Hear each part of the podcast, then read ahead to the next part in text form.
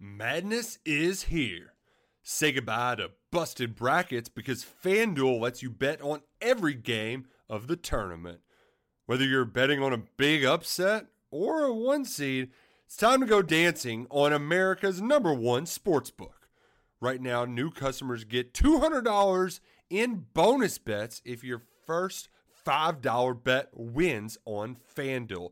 That's 200 bucks to use on point spreads money lines. You can even pick who's going to win it all. Just visit fanduel.com slash on three and bet on college hoops until they cut down the nets. Must be 21 and older and present in select states. First online real money wager only. $10 first deposit required. Bonus issued as non withdrawable bonus. Bets that expire seven days after receipt. See terms at sportsbook.fanduel.com. Fanduel is offering online sports wagering in Kansas under an agreement with Kansas Star Casino LLC. Gambling problem? Call 1 800 Gambler or visit fanduel.com slash RG in Colorado, Iowa, Michigan, New Jersey, Ohio. Pennsylvania, Illinois, Kentucky, Tennessee, Virginia, and Vermont. Call 1 800 Next Step or text Next Step to 53342 in Arizona 1 888 789 7777 or visit ccpg.org slash chat in Connecticut 1 800 9 with it in Indiana 1 800 522 4700 or visit ksgamblinghelp com in Kansas, 1 770 STOP in Louisiana. Visit mdgamblinghelp.org in Maryland. Visit 1 800 gambler.net in West Virginia or call 1 800 522 4700 in Wyoming. Hope is here. Visit gamblinghelplinema.org or call 800 327 5050 for 24 7 support in Massachusetts or call 1 877 8 HOPE NY or text Hope NY in New York.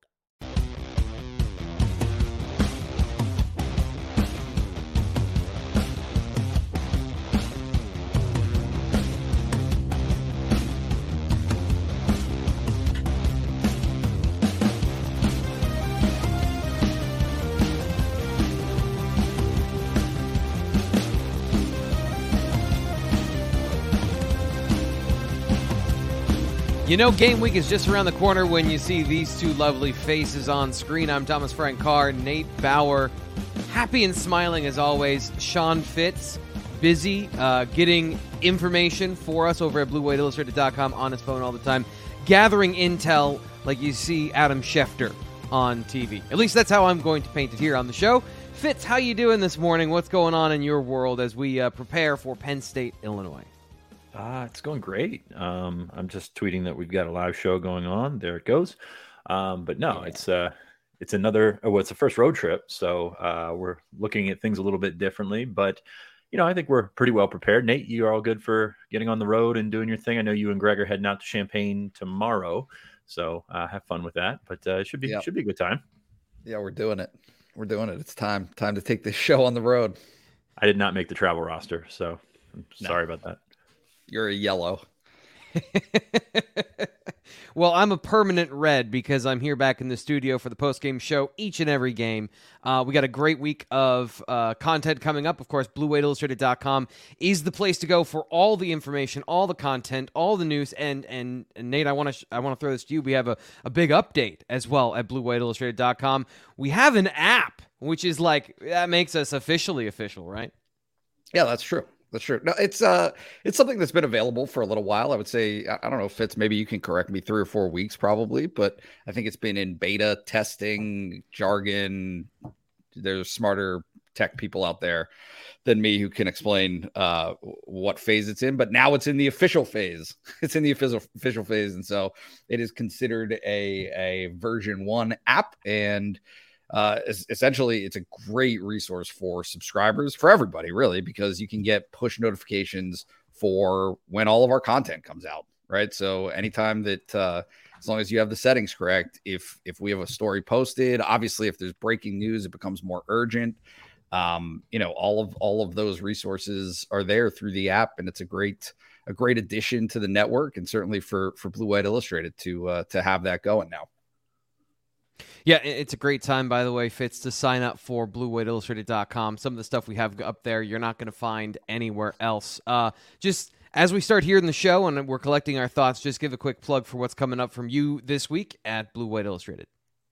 Well, we've got uh, obviously we, we take a look at the depth chart every week. Um, more travel roster focused this week um, in the Big Ten. Uh, just for for everybody that doesn't know, in the Big Ten you have to cut it down to seventy four travel players. So, you know, when they went to Purdue last year, in uh, Michigan last year, you know, you've got to be essentially cutting those down. So if you have a blowout, you probably can't go as deep into the bench, but you also have to prepare for special teams. You have to prepare a certain allotment for different positions. You you want to get your freshmen on the road. You want to get those guys uh, that may be on the fringe of playing some experience. You know, you, it's it's a whole balancing act because you got to cut. You've got 85 scholarships, obviously. You got to cut that down to 74. It's like it's like the um, the scene in Rudy where he can only dress a certain amount. You know, it's it's kind of how you've got to cut that thing down and figure out how to maximize what you're doing.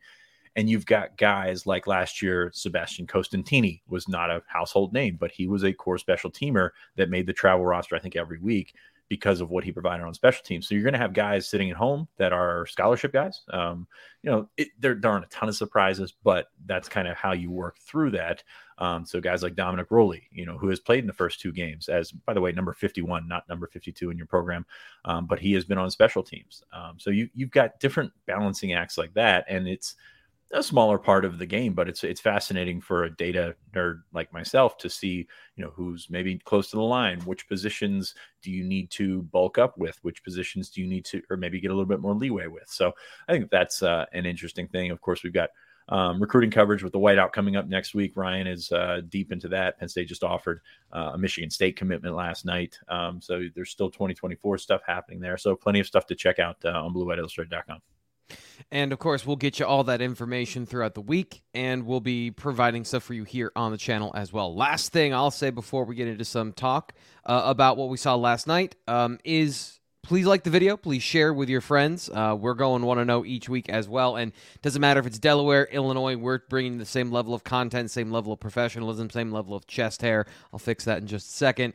Uh, but uh, I just looked down and I'm like, oh, that was one button too, too few.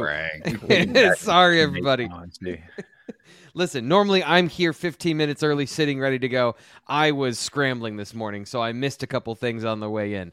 Uh, but please like the video, subscribe, and we'll get you all the great stuff here on the YouTube channel. Uh, Fitz, quickly, we uh, we got to get to practice as well because people are here to hear uh, about what happened last night. So, what did you observe over with the defense for Penn State's practice heading into Illinois? Mainly personnel focused. I mean, that's really where it's been the first couple of weeks. So, given the matchups, I mean, Delaware, it's tough to glean anything from, but you did see that Amin Vanover, Coziah Izzard, and Daequan Hardy were at once again absent. Um, this is a you know, you seem to be a change this week. Those guys were back. Uh, you see Coziah there if you're watching on the YouTube. He's in the background going through the drills. Um, they look like they were pre- preparing to prepare to play.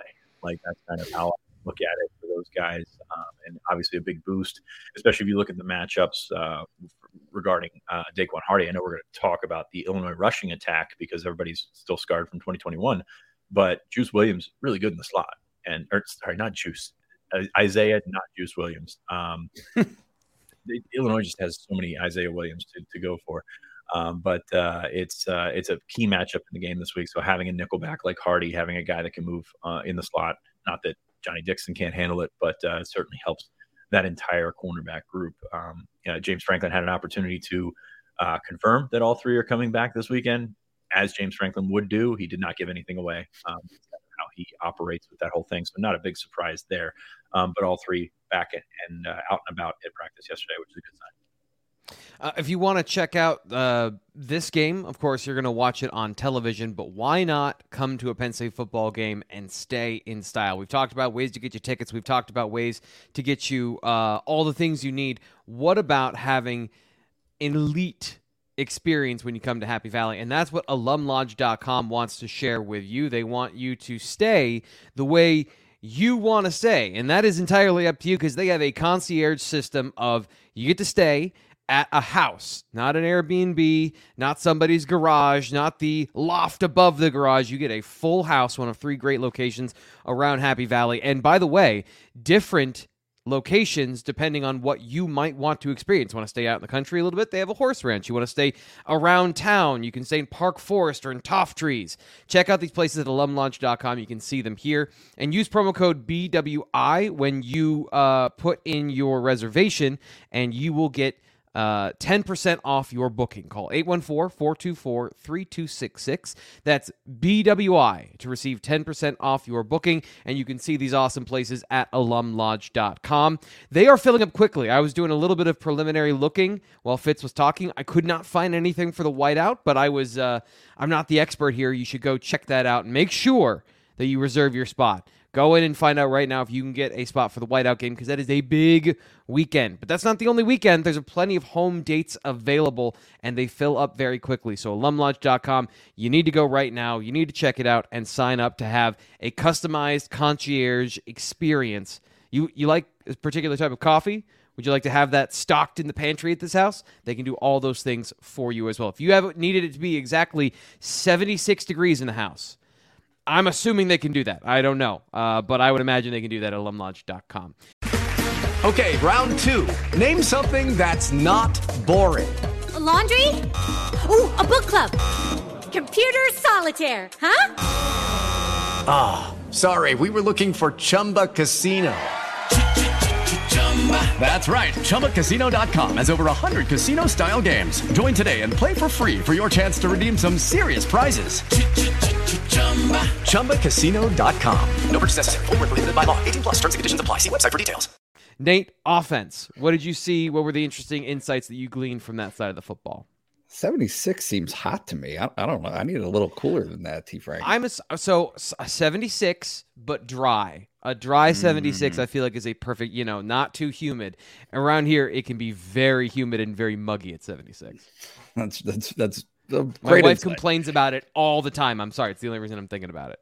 Yeah. Um, no, offensively last night it was it was fairly straightforward. I I, I will like full disclaimer, as, as you as well saw, T Frank, the defensive line and offensive lines were working together uh, yeah. towards the end of the period that we were watching, and conveniently, as it is uh, such, these you know six foot six behemoths more or less shielded uh, the, the media from seeing any of the action. And so yep. my insights on the offensive line uh, this morning are nil.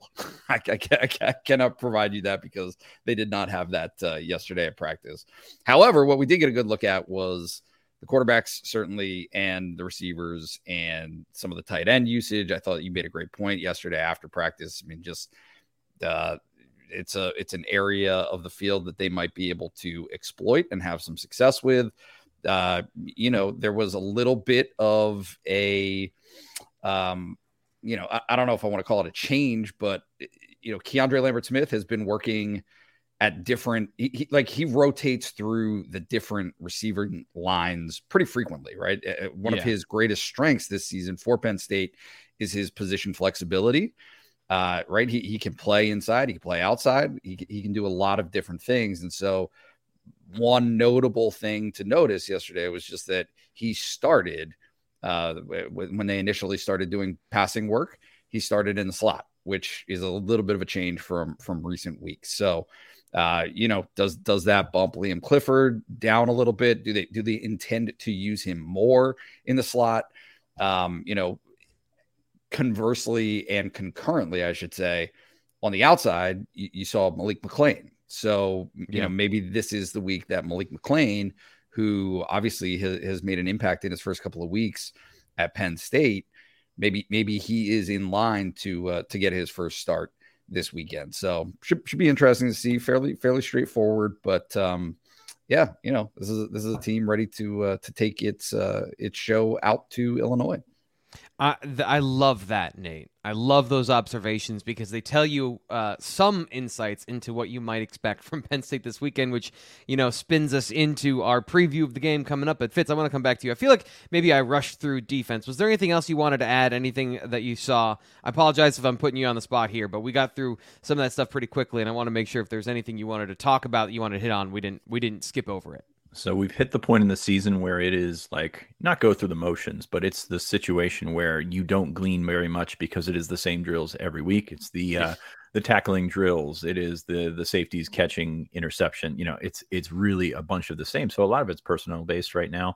Um, I thought uh, just one random um, one random observation: Joseph Mupoyi, the freshman defensive lineman, that kid is huge. Like, and yeah. in in a, in a way that he does not look like a freshman. Now he is not ready to play. I'm not saying that by any stretch of the imagination, but you put him beside Jameial Lyons, and Mupoyi looks like the guy that's playing. Like Lyons is a big dude. Like Lyons looks fantastic. Um, I thought he looked good um, in the action against Delaware, um, but Mupoyi is taller. He's he's got a little bit more length. I mean, th- this kid is a, a, prototype. Now, again, Smith Vilbert was a prototype. Like that. That's where I'm at with the expectations from Mupoyi. He's going to take a couple of years to develop, yeah. but he's got that physical aspect to it that you like to see. So that was cool to see him up there. Um, it's been Mason Robinson that's been running around with those defensive ends. Now it's uh, Mupoyi a little bit more. Um, so that was uh, that was interesting to see. Again, not expecting him to play, but uh, that's uh, that's a good looking kid right there.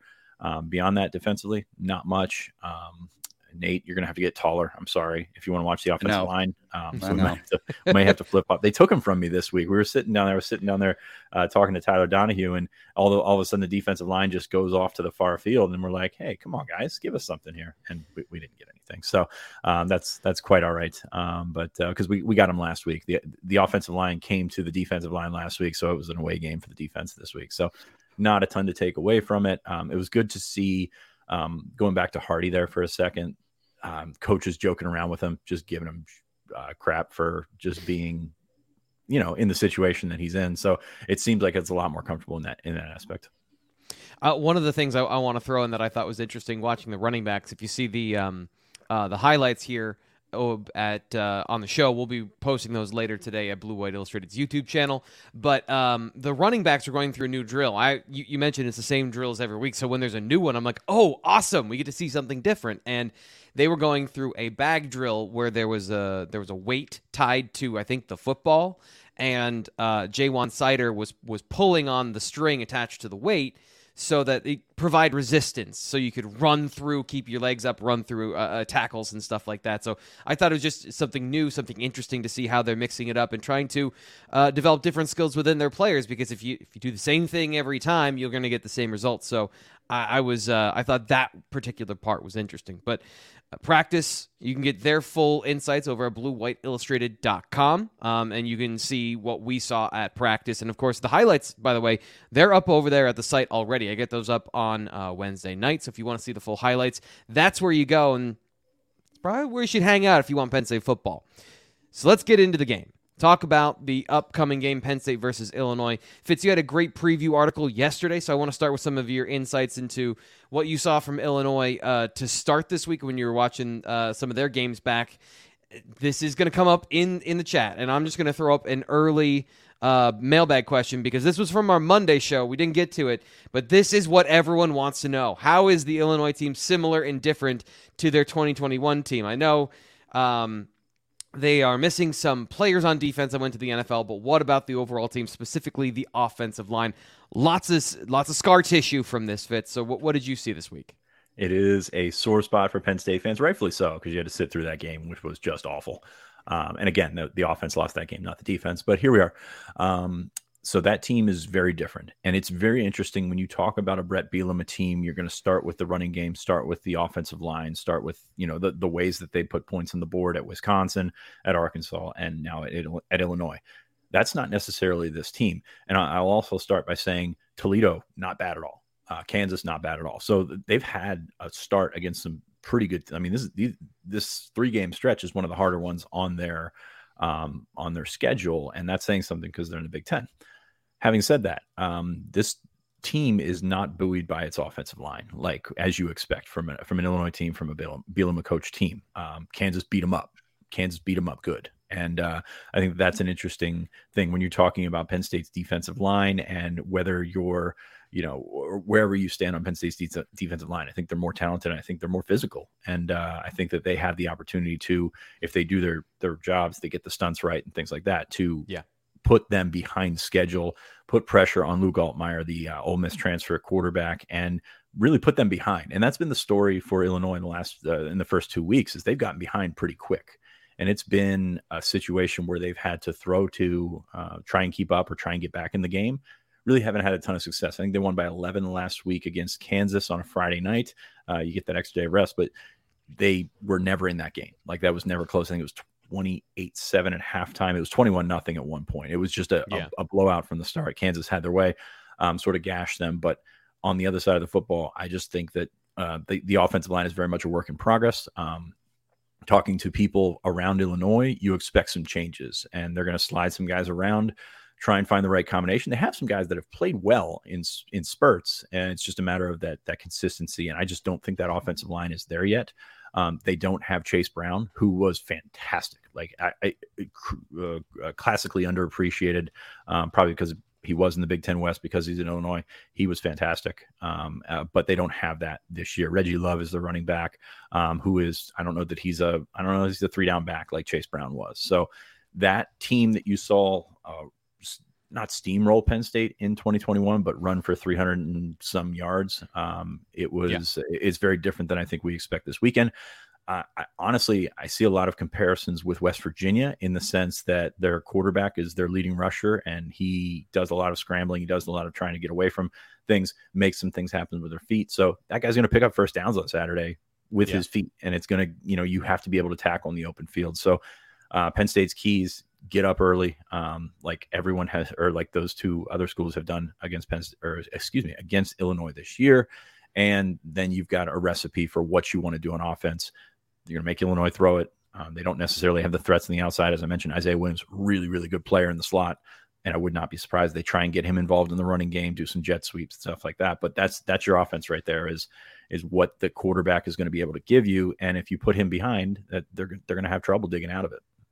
Yeah, it's interesting, kind of the non parallels between the two games. Remember, Illinois last year was it was after the bye, I believe, but that was also the game after Sean Clifford got hurt. PJ Mustipher got hurt.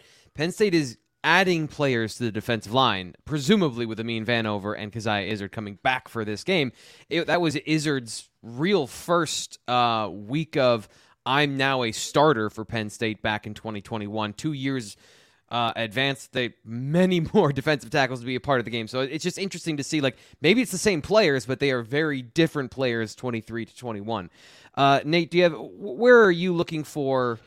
development this week from Penn State's offense and what they can do going up against a team that has been vulnerable but also has some real strengths. You know, that defensive line for Illinois is a real strength, but it seems overall like the defense can be vulnerable. What are you expecting from the offense this week? Yeah, I, I do think that Drew Allar is going to be under more pressure maybe than he has been the last two weeks. I, I, I thought uh, just watching that Kansas game, like, and this is a very huge aside, but like J- Jalon Daniels, that quarterback at Kansas, like he's a dude. Like he was very, very good. He escaped rush pretty con- consistently. I, like I, mean, I liked him. Big Big Twelve uh, preseason Player of the Year uh, offensively, right for for Kansas. So I, I do think that that's important to keep in mind when evaluating this game. Is that Illinois defensively uh, was it was it bad? Yes. Also, was it playing an offense that had some opportunity was was opportunistic right? Like yeah. there were there were different things that that were happening there that i, I thought are important to keep in mind uh looking at this game. And specifically for for allard I, I do think that it's like it's going to be a much different look in terms of the pressure that he sees yeah um, can i jump in here quickly yeah go how about it two two things I noticed watching the film on that that Penn State is not going to be able to replicate, or I don't think wants to replicate. The first thing is you mentioned uh, the the running quarterback, having your starting quarterback be hyper mobile in the way he was. They use that running game a lot against Illinois to spread them laterally, and then on top of that, you know we talk about read option, we talk about read option football. Uh, Kansas was reading a different defender than normally. Normally, it's the guy in the end line, end of the line of scrimmage. They had these super weird splits where they split the tackle out wide, and then they had a giant gap in the middle. And what they were doing is they were reading the defensive tackle. They were reading Jer'Zhan Newton, leaving him unblocked, and letting the quarterback run in that situation. I, I don't know that that's an area where Penn State's going to replicate, but they do have, I think, the athletes to cause some problems for. Uh, Kansas in a similar way. So I apologize. It's just you you teed that up, and I was too excited to talk about that. So please continue. Yeah, no, I just I just think it's uh it, it's interesting. One of the, one of the um one of of all the things from that Kansas game, it's that Kansas had explosive plays constantly, right? I mean, it, yeah. it was just a game of explosive plays. And so if I'm looking at Penn State and some of the success that Penn State has had over the first two weeks, right? With a bunch of explosive plays in week one against West Virginia, and then fewer in in my mind in terms of the the big game breakers. Certainly, there were there were a bunch of chunk plays against Delaware, but they weren't backbreaking type uh, explosive plays. I think that's fair to say. There was no 70 yard touchdown catch. There was no 70 yard touchdown run. Uh, you know, maybe that's something that is a little bit more accessible this week against that Illinois defense. Uh, come back to you, Fitz, because this is one thing watching. I think if anyone who's watched Illinois, one of the things that stands out at some point is Jer'Zhan Newton is just nuts. Like to to be that athletic and mobile at that size. How does Penn State contend with that on Saturday? What what do you think they have to do in order to contain that and allow the offense to operate around him? Yeah, it's really interesting because he can line up pretty much wherever he wants to, and he's he's a menace. Um, that that that three man D line front is very good. I, and I don't know that they've played up to their potential yet, probably because of game script, like how they've gotten behind and things like that. Um, the, the thing about Illinois' defense is you look behind them in ways that or in, in, a couple different ways. Number one, the depth on the D line is not really there. Like those three guys have yeah. to be it for them. They have to be on for them. And then beyond that, uh, the second level of defense, third level of defense, they don't have cleanup guys. Uh, Sidney Brown, who's with the Eagles now, um, was awesome at cleaning up messes for them um, last yeah. year and actually the last couple of years. Um, so he's he's gone, and you've got to figure that out. Like Kansas was getting to the second level on a regular basis and just gashing them. I mean, it's just uh, it's it, it was really routine by the second quarter. They were just uh, have doing whatever they want. So get past that first wave, maybe get those ends up field a little bit, and uh, and you've got an opportunity for some cutback runs. I think Singleton has an opportunity to uh, to, to to break some off curious how they play their safeties after watching Delaware, you know, and, and to a certain extent West Virginia, try and keep everything in front of them. That's got to be like if you're a defensive coordinator, this is a first time defensive coordinator, that's got to be the uh, the way to go if you're trying to defend Penn State is try and keep everything in front of you. So curious to see how Illinois does that with the horses that they've got. Got three really good ones really up front, and then beyond that, there's there's a bunch of question marks. So curious to see how they can fold over and fill gaps and things like that. Um, Penn State's offensive line is going to be a test, um, especially on the interior. Uh, Nourzad, Nelson, uh, specifically. Uh, you've got those, uh, you got those big bodies in there. I mean, Nelson is huge. Um, he's going. There's going to be some uh, uh, essentially sumo matches in there. Some brawling on the interior. There's, there's, there's, some beef in there. So I mean, yeah. I'm looking forward to seeing that. And then just keeping those guys off balance. I think really, if you're Penn State, you're gonna move Drew a little bit. I know it's a three man front, but you move move him around a little bit, hit those crossers yeah. because in the first two weeks, Illinois has been susceptible to guys coming across the middle, and Penn State. I think they found something there. Like it's it's it's been their chain mover. You saw Cephas do it last week. You've seen Keandre Lambert Smith and Wallace do it. So they've got an opportunity to bring somebody from the backside. I don't think that they've got the speed in the secondary to, uh, to to, keep up with those receivers for that long. Like they've they've got some good coverage guys, but not guys that are going to step up. They lost a lot to the NFL. Like yeah. there was a lot of talent on this team last year, and they're they're filling holes. It's what it's what uh, every really college team goes through. And, and Illinois, I just don't know is is deep in the sense that they can plug and play and and and have success like they they have in the past couple of years. Yeah, it's just interesting watching game scripts play out. And Kansas attacked laterally so much that eventually, um, you know, Illinois starts deploying more resources to contain the lateral run. And then there's giant voids in the middle of the defense where you've got those linebackers in space by themselves. And I, wonder, and uh, this is something I've been wondering this this week, Fitz, is like, is it tempting to try and replicate the same game plan from another team, even if you don't do the same way, kind of the same style of attack, to say, hey, we're going to do X and then create opportunities off of that? or do you have to kind of just come up with okay, what's the new way we attack this defense because they're obviously going to see that coming. It happened 7 days ago. I mean, it's this is college football coaching, so it's like take someone else's stuff, make it your own. That happens all the time. Like that's it is, um, you know, flattery, imitation, whatever you want to say with that saying. So yeah. I think that that's that's how you go about it. But you've got a different quarterback, Dan- Daniels and Allar, very different quarterbacks. So um, you got to play to your strengths, play to your running backs, and and you're playing the situation. You know, I think we've played that up a lot this offseason. I thought Illinois would be better than they are um, in terms yeah. of what they what they can present to you and how well coached, um, how how good that coaching staff is. Um, I just don't think they have the dogs to do it. And where you're going with that is, you know, Penn State gets up a couple of scores. You can turn those defensive ends loose. You can make Altmyer sort of run for his life more than he already has, and you've got an opportunity to really put put the uh, foot on the throat.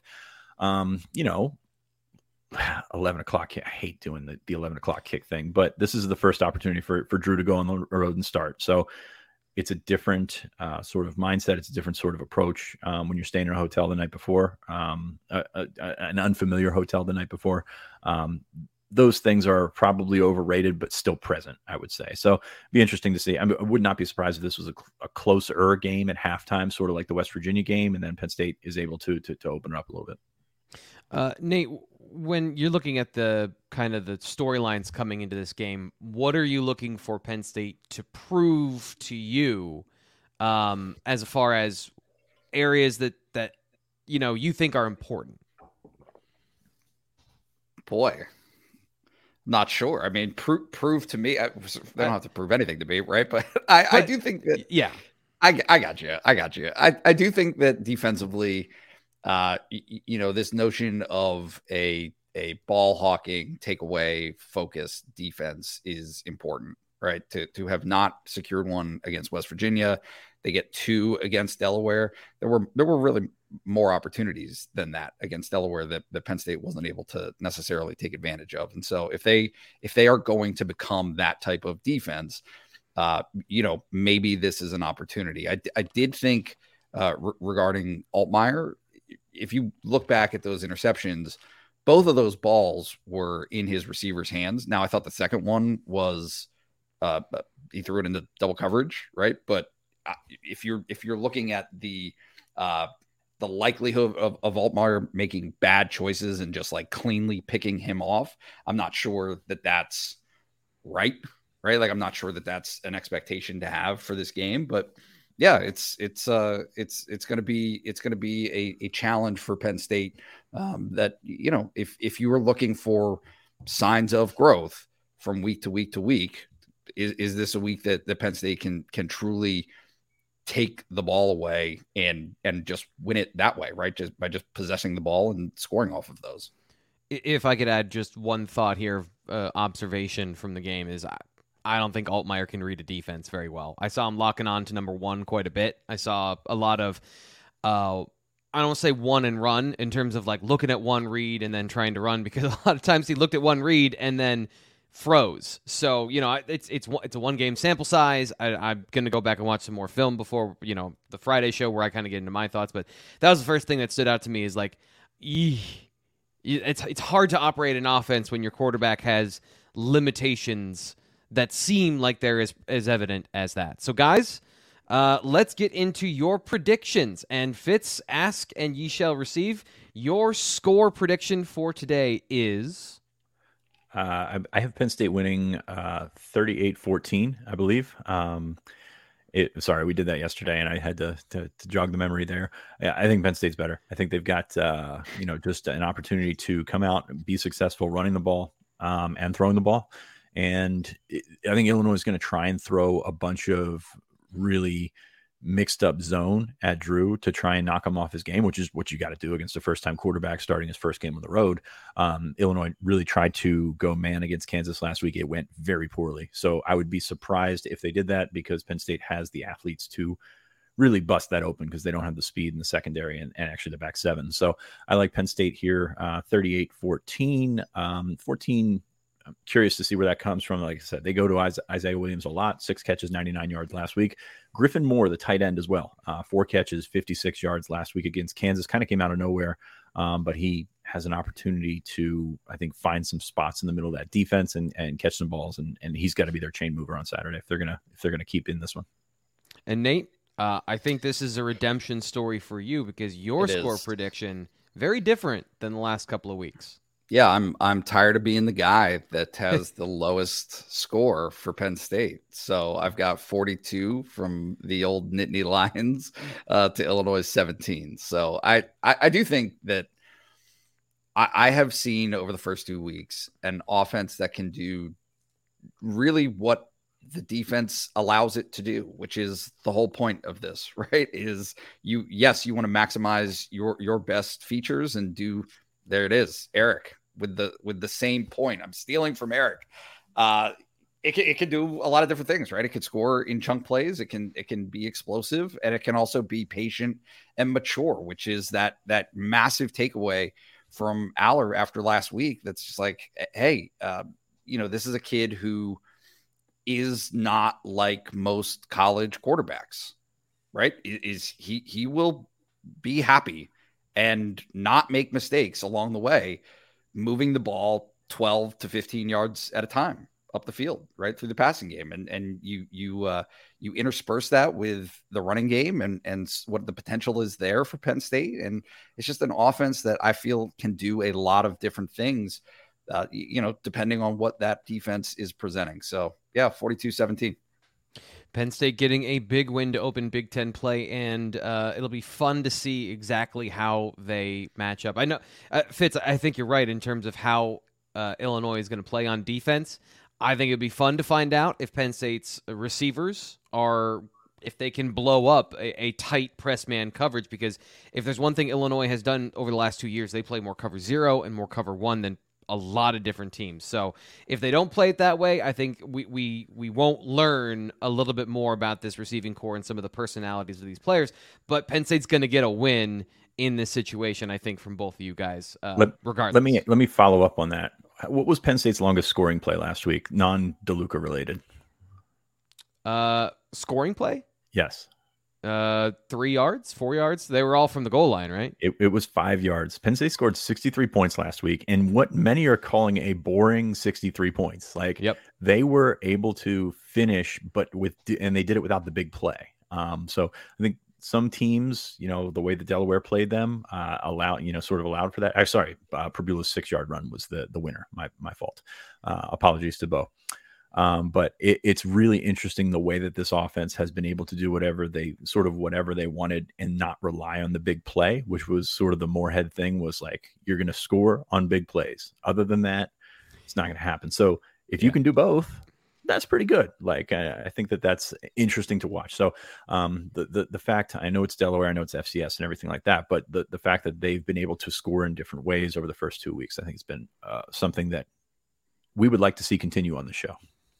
Yes, uh, new interesting things each week to talk about are excellent, and uh, new interesting things to talk about generated by our audience is something we get each week. I'm always impressed by the questions we get.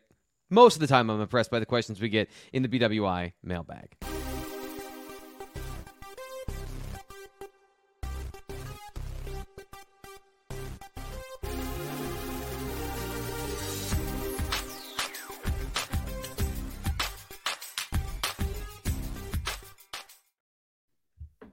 Uh, these questions come from the Blue White Illustrated message board, but if you've got a question here in the chat, we'd love to hear from you as well. There's been uh, a lot of over under. Are you taking the Nittany Lions over in this in the chat? If you got any questions for us here on the show, throw them in the chat as well. We'll be talking to you guys throughout the show. And if you're feeling flush heading into this game, you can always donate to the channel with a super chat. We appreciate that as well. Getting to the questions here, uh, and I got to see what my order was to make sure we get them so that nobody is surprised here. This is from Poncho 570, who are two players on offense and two players on defense uh, that have your attention against Illinois. Um, let's take this from the Penn State perspective that you uh, that you're looking for, Nate, in this game that are going to have a big impact. Oh, okay. Offensively, is he saying under the radar? You're gonna I- pick Nick no matter what, so it really. I well, exactly. Uh, so I'm, I'm going to say Nick Singleton, and no, I, to be honest with you, and it, and it kind of surprised me a little bit yesterday, just given what the expectations are for him. But Theo Johnson has two catches so far this season, so Yeah.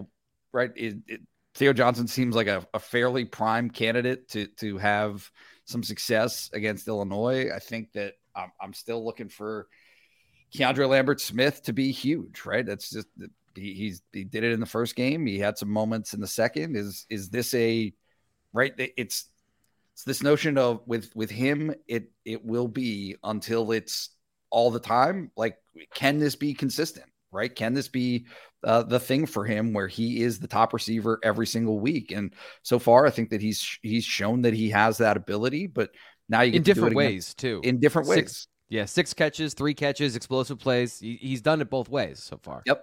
Yep. So can can you can you do that now against uh, a, a Big Ten defense on the road and in in a a less familiar environment, right? I mean, you just have all of those different. Uh, it's been a little bit since Penn State's been out to Illinois, so this is not a a scene that's going to be familiar to a lot of these guys. So it'll, it'll be interesting to see. Uh, Fitz, you want to take the defense for us? Two guys that uh, you think will have your attention, that will have your attention going into the game.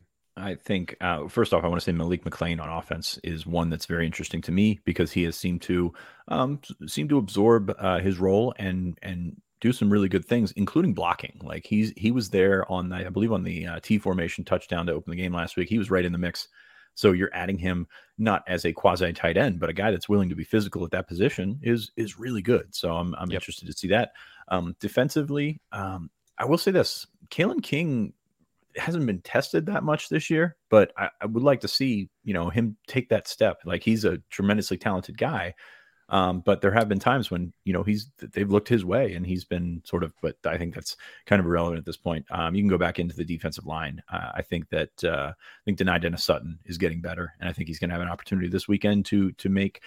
Um, to make an impact, whoever's lined up on that right tackle is going to have an opportunity to make an Yeah. impact this weekend. Um, so whether it's Dani, whether it's Chop, Adisa, whomever it may be, whoever is playing that that that defensive end spot is going to have an opportunity to to make some big plays this weekend. Yeah, this has got to be the week, I think, based on everything we've seen. And you, you make a good point of mentioning that right tackle. This has got to be a week that, that if, if these guys are elite, these are the, these are the tackles you need to attack and, and kind of beat up on. Um, this question coming, uh, Nate, I'm going to come to you on this one.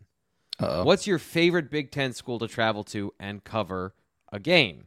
Uh, also goes to GMAC 14, goes on to say, appreciate the coverage from all of you. Fits reason I switched to BWI, but it's the work of everyone combined that keeps me, and I'm sure so many others here, best Penn State coverage around. That I, I can't have a better advertisement for joining BlueWhiteIllustrated.com than that. The people that are happy with the product we're putting out. So thank you very much for saying that. And if you haven't yet joined and you're here on the show, like you're missing half the battle. So Nate, answer the question, please. Where do you like to go travel?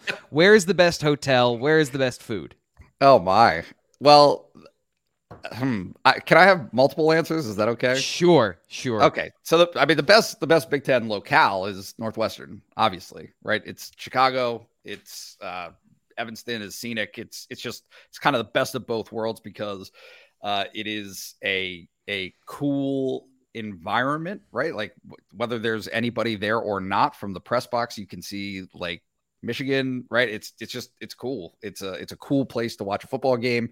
Uh, you love Pat Fitzgerald, so yeah, it makes sense. I love Pat Fitzgerald. I, I love the fact that Penn State fans can go to the game for you know a mere fifteen dollars. Like it- about Northwestern that are great, and then on the back side of that, you you get to be in Chicago for the weekend. So that's fantastic. However, you know, I'm I'm willing to absorb the hate here. Like I mean, bar none, the best non Beaver Stadium game experience is Ohio State. It's not even close, honestly. It's it is it is a dope place to watch a football game. It's always electric. There's always a ton of people there, and uh, you know it it helps that the two teams that are playing in the game are usually top 25, top 15, top 10, top five type teams. So Fitz, you want to add in here? No, I, I agree with that. I'm actually going to Northwestern in a couple of weeks just because it's, you know, it, it, makes sense. And we get a nonstop from State College, which does not happen anywhere else. Um, yeah. That's good. Um, I've never been to Madison. I really want to go to Madison. Um, when we were uh, yeah. supposed to go out there in 2021, um, really? there were travel limitations, um, you know, so I wasn't able to go out.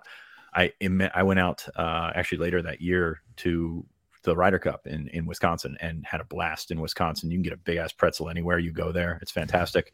Um, but I've never been to Madison, and that's one of the cooler environments. Um, I've also never been to Lincoln because um, you know you think this Big Ten West split thing. They haven't been out to uh, those schools very often in the last decade or so. Um, so those are two that I definitely have on my list because um, it's fun. And then uh, yeah, I'll go back to Oregon. I went to Oregon this summer on a on a vacation can't wait to get back out there. It was fantastic, and uh, did not go to Eugene, but uh, I'll take that one anytime I can get. Um, I've not been to Iowa City or West Lafayette, and I'm perfectly fine with that. So that's kind of where I sit on this. Uh, I've been to very select places. I cannot recommend Rutgers is one of the places I've been. Uh, question here from me in the chat, and I'll, answer this one quickly. Get back to some of the message board questions. Ryan asks T. Were you watching the Delaware game? It seems Olu and Harrison Wallace missed key blocks or didn't execute them well, uh, and they limited the explosive running plays. Do you agree? Uh, Nate, I texted you this question of like, you can check out T. Frank's film room at bluewhiteillustrated.com. One thing I didn't include was, hey, should I include Olu Fashanu not having a great game uh, as the best player on the offense from a perception standpoint, and like, do is that an, he did not have a good game. Um, I think if there's an area I've been highlighting this offseason, and I didn't talk about it in the in the in the film room, is why why I mentioned that because there's just there's 25 minutes, that's too much anyway. Didn't get into it, but yes. I noticed that as well. If you're executing a block where you've got to keep the guy to your inside and he consistently gets to back to the outside, this is an area where Olu's game is not up to the perception of Olu Fashanu. Um, he has the strength, he has the length, he has the athleticism to do it, but just run blocking in general, some of those domination plays, I haven't seen that from him, and that's something that I've been looking for in not only understanding what he is as a as a football player, like his overall profile, learning more about him, but also then what are what are the strengths and weaknesses of his game because these are going to come up in the draft process. Like once we get into nitpicking everything, these things are going to come up. So yes, Ryan, I would agree with that, and that's an area I think that in this game coming up, I want to see how he performs against these big physical defensive linemen. Let's get to our next question. Fitz, coming to you with this one. Steven wants to know: Do you think Bielema can build on his previous templates and establish a team that can reliably churn out winning seasons in the future in the Big Ten? That was a question that we all had coming in. Fitz, uh, what do you think after what you've seen so far?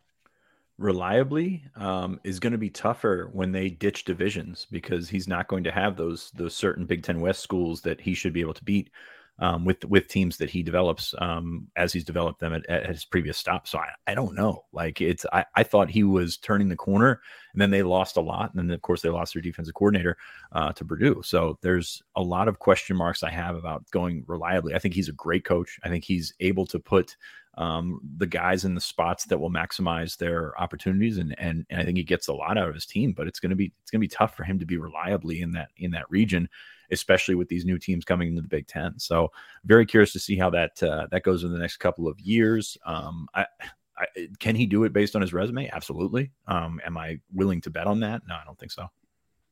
Uh, then I'm going to ask you this next question here to follow up. Given what we've seen through two weeks, if you were the Illini defensive coordinator, how would you game plan to stop this offense? I think you mentioned it a little bit earlier. Can you go into detail of keeping a lid on everything?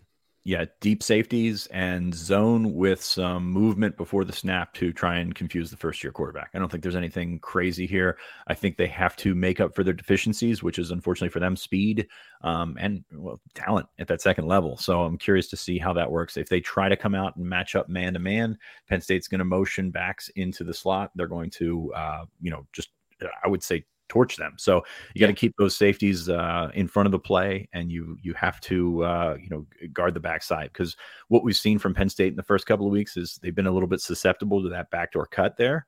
Um, and I think Illinois could be the exact same way, given the way that their defense aligns. If you don't hit that right gap, and you're going to leave just from a math perspective, you're going to leave something open, and Penn State has the talent and the speed to exploit those those things. So I would go a lot of zone and just stay back on your heels and don't let anybody over top of you.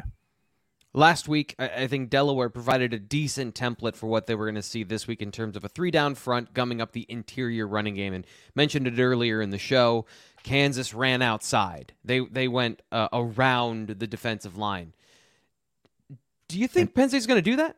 Well, if you if you look at what Penn State did last week against Delaware, is they ran a lot of the inside stuff. I think in an opportunity, or because it was an opportunity to go against the defense. This is a third straight odd front, th- three man front. Yeah. So give them an opportunity to learn to run inside and learn to, to know what they do inside. You saw it when Trey Potts came in the game. He just scooted out around the edge and they had success. Penn State could have done that all day. Like Penn State was eh, with the backs that they have, they could have done that all day against Delaware. But I think that was a teaching point for them to uh, take what is in front of you and try and maximize what you're trying to do. And what they're trying to do is run inside. And I think it was building for a game like this. I, am just uh, that to me is the, the interesting thing in this game is is where is Penn State going to run the ball and how are they going to try and attack this front because it, it, they can't abandon it. They can't abandon that. They can't go hyper pass because that's exactly what Illinois. That's that's the whole design of this defense is to take away what you want to do up front. Um, Let's see. This last, we got two more questions, I think, here. PT Dookie33 says Through two games, one thing you feel better about and one thing you feel worse about than you did prior to the start of the season. Nate, I'm going to come to you on this question. Uh, good and bad, what are the things that have surprised you good and bad throughout the first two games? Yeah, I didn't, quarterback, right? I, I didn't yeah. know. I, I, just, you just, and I, I still don't feel like I know exactly, but it, if I'm, like gauging my optimism for what Drew Allar can be, yeah, it's it's much higher. Like I mean, I think that there is a a floor for him that is higher than than I would have said. Right? Is he he, he can be that guy. He has demonstrated that. I think the maturity start, side of it, being that style of quarterback, is a huge part of this. Is just being a mature, patient quarterback. Right? It's just it's just yeah. so hard to find that in college football. So it, if he can continue that trend, then absolutely it's it's much better than uh, even my most optimistic projections before the start of the season. On the on the downside, I mean kicking. I think I, I am just not really sure. Like I, my my issue is, and obviously we've we've had uh, different conversations on the message board over the last couple of weeks about different positions, defensive tackle being one of them. Um, you know, some of the linebacker concerns, right? There, there's a few different spots yeah. where people have kind of honed in on. And, and my only argument in any direction is it's too early. We don't like, there's no, there's no sample size. Right? You, you just, what can you take away from a game where Delaware ran 41 plays? It's just not, I just don't I don't have enough to be able to to point out and say, oh well, the you know something that I thought was going to be okay is not okay, and because I just don't know. So I think it's just going to take a little bit of a little bit more time to be able to figure some of those things out. Fitz, you have you have a thought on that? Yeah, I think um, Nate's right in terms of like the sample size. Like eh, you don't want to take too much away from Delaware. I will say Tyler Warren was very good last week. Theo Johnson has been physical. So like the tight ends that you, I mean, replacing Brenton Strange was going to be tough because of yep. everything. Because Brenton Strange did everything well. Like it was not a situation where he was a a split wide guy or just a blocking guy. He did everything well. And you look at those other guys that they had, and you're like, there's holes in these games. And for through the first two weeks, and I know it's again a limited sample size, but they've they've blocked well, they've caught the ball well when it's come to them. So I think the tight ends have been like on par with expectations, which is saying something when your coach tells you that it, or when your coach says it's the best uh, tight end room in the country or whatever he says on that. So I would say it's maybe a little bit under the radar because of the stats, but I think the tight ends have have done a really good job so far.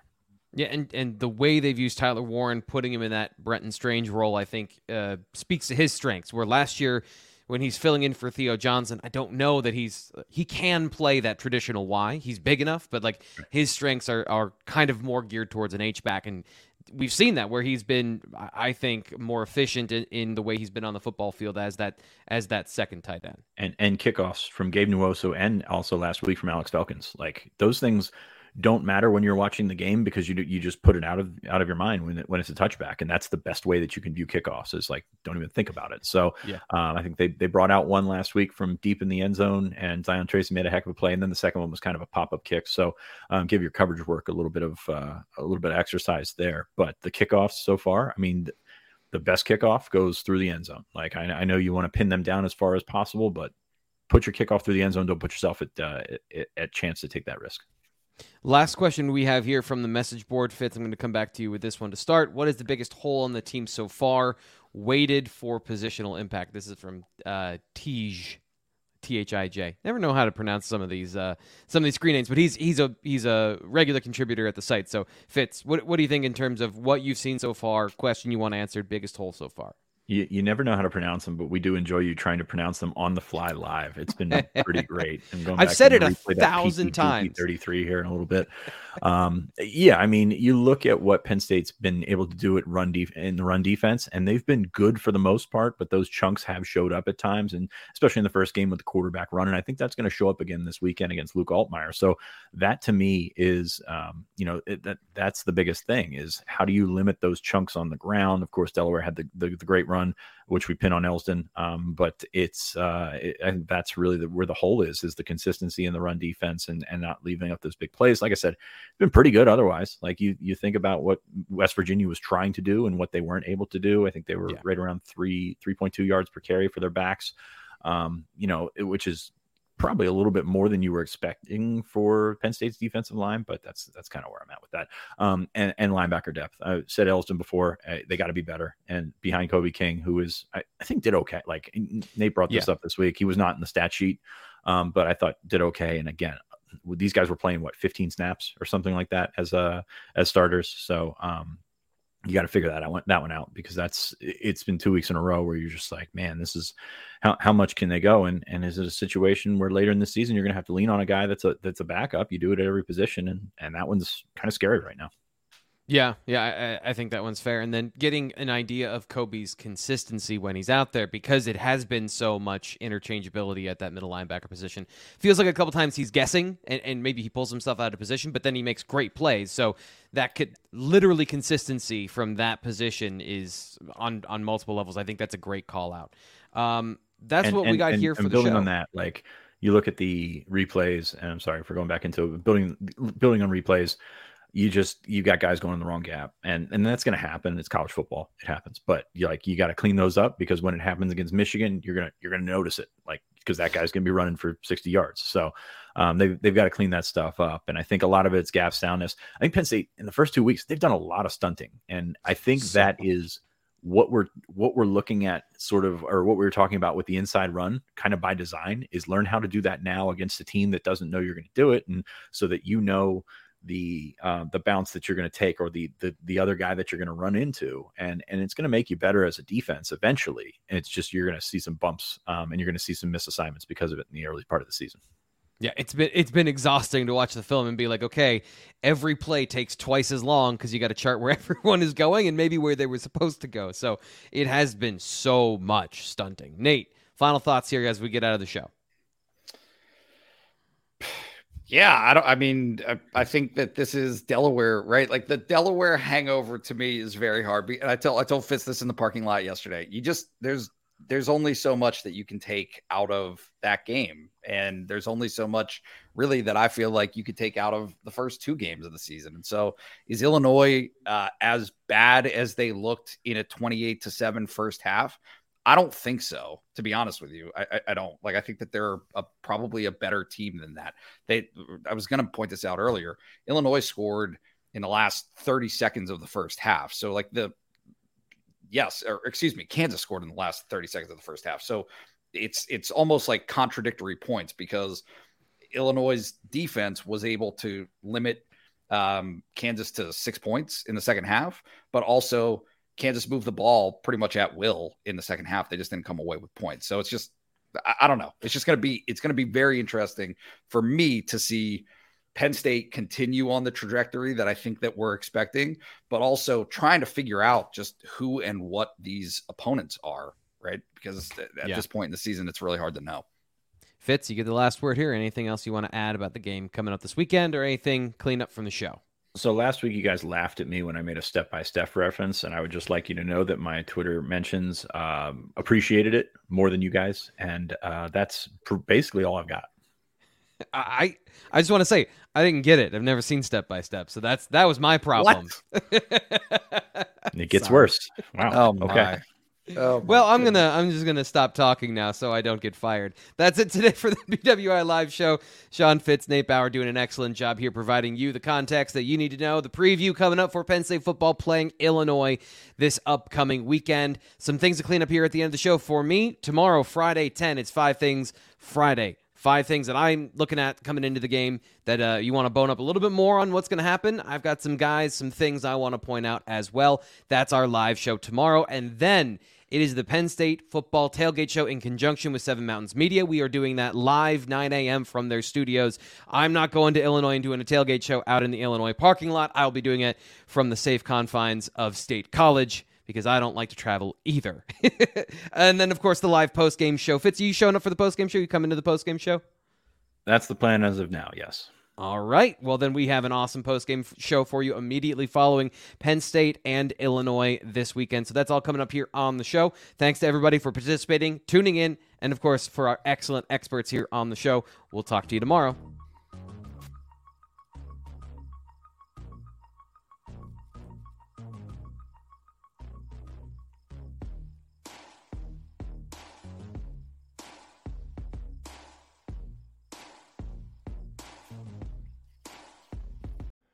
Madness is here.